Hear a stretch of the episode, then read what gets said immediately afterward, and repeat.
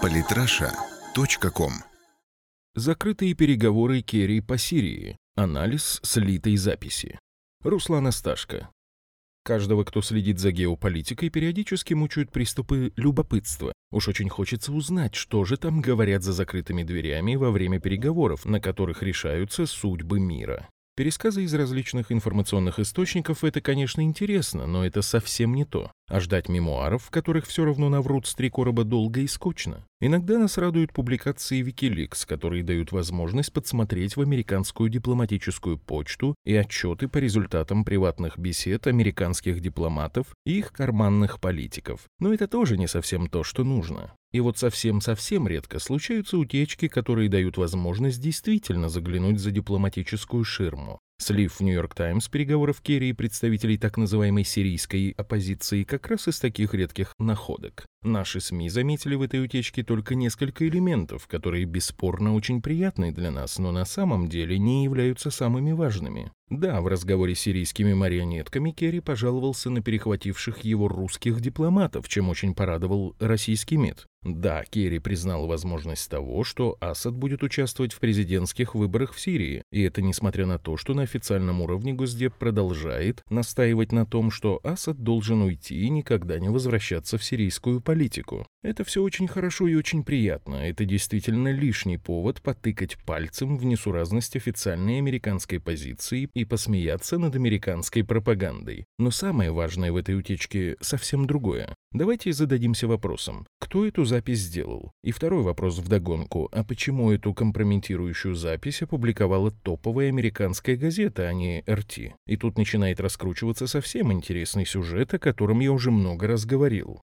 Мы наблюдаем за очень интенсивным конфликтом между ЦРУ и Пентагоном, или, если хотите, между умеренными и радикальными частями американской элиты. И вот этот конфликт иногда проявляется вот таким затейливым образом. В данной конкретной ситуации получилось, что организации утечки целились в Керри, а попали в США. Наиболее вероятный сценарий появления записи переговоров примерно такой. Представители сирийской оппозиции, очень расстроенные тем, что США так и не начали бомбить Дамаск, решают сделать запись переговоров с Керри, на которых он объясняет им, что все плохо, русские его обманули и вообще дает десятки поводов заявить, что госсекретарь США слил сирийскую оппозицию и прогнулся под русских. Нью-Йорк Таймс, газета, которая является официальным рупором клинтоноидов и всех американских ястребов, радостно это публикует, намекая на то, что такая позиция руководства американской дипломатии – это позор для США и вообще при Клинтон такого не было и не могло быть. В результате этой спецоперации репутация Керри получает тяжелейший удар, а американские ястребы записывают на свой счет дополнительные очки в рамках борьбы за воздействие на умы американских граждан и неопределившейся части американской элиты.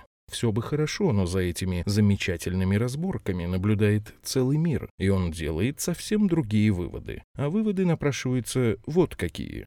Первый. США сейчас очень хотят, но не могут эффективно влиять на ситуацию в Сирии. В миролюбие Обамы никто не верит, а значит объяснение может быть только одно. Американцы тупо боятся вступать в настоящий военный конфликт с Россией. Для американцев это минус, для нас это плюс к нашей репутации.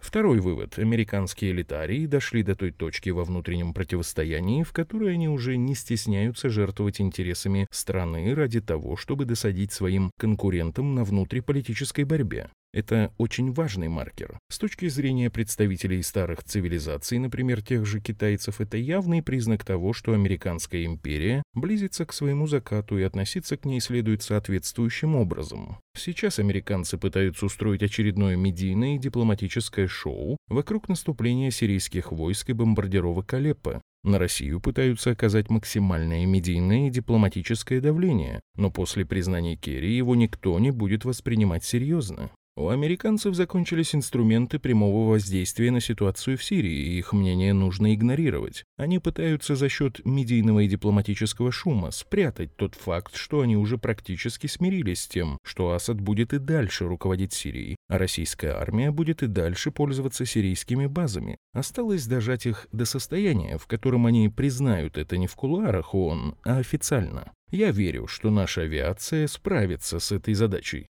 Подписывайтесь на наш канал в Телеграм. Самые интересные статьи о политике и не только – читайте и слушайте каждый день на сайте polytrasha.com.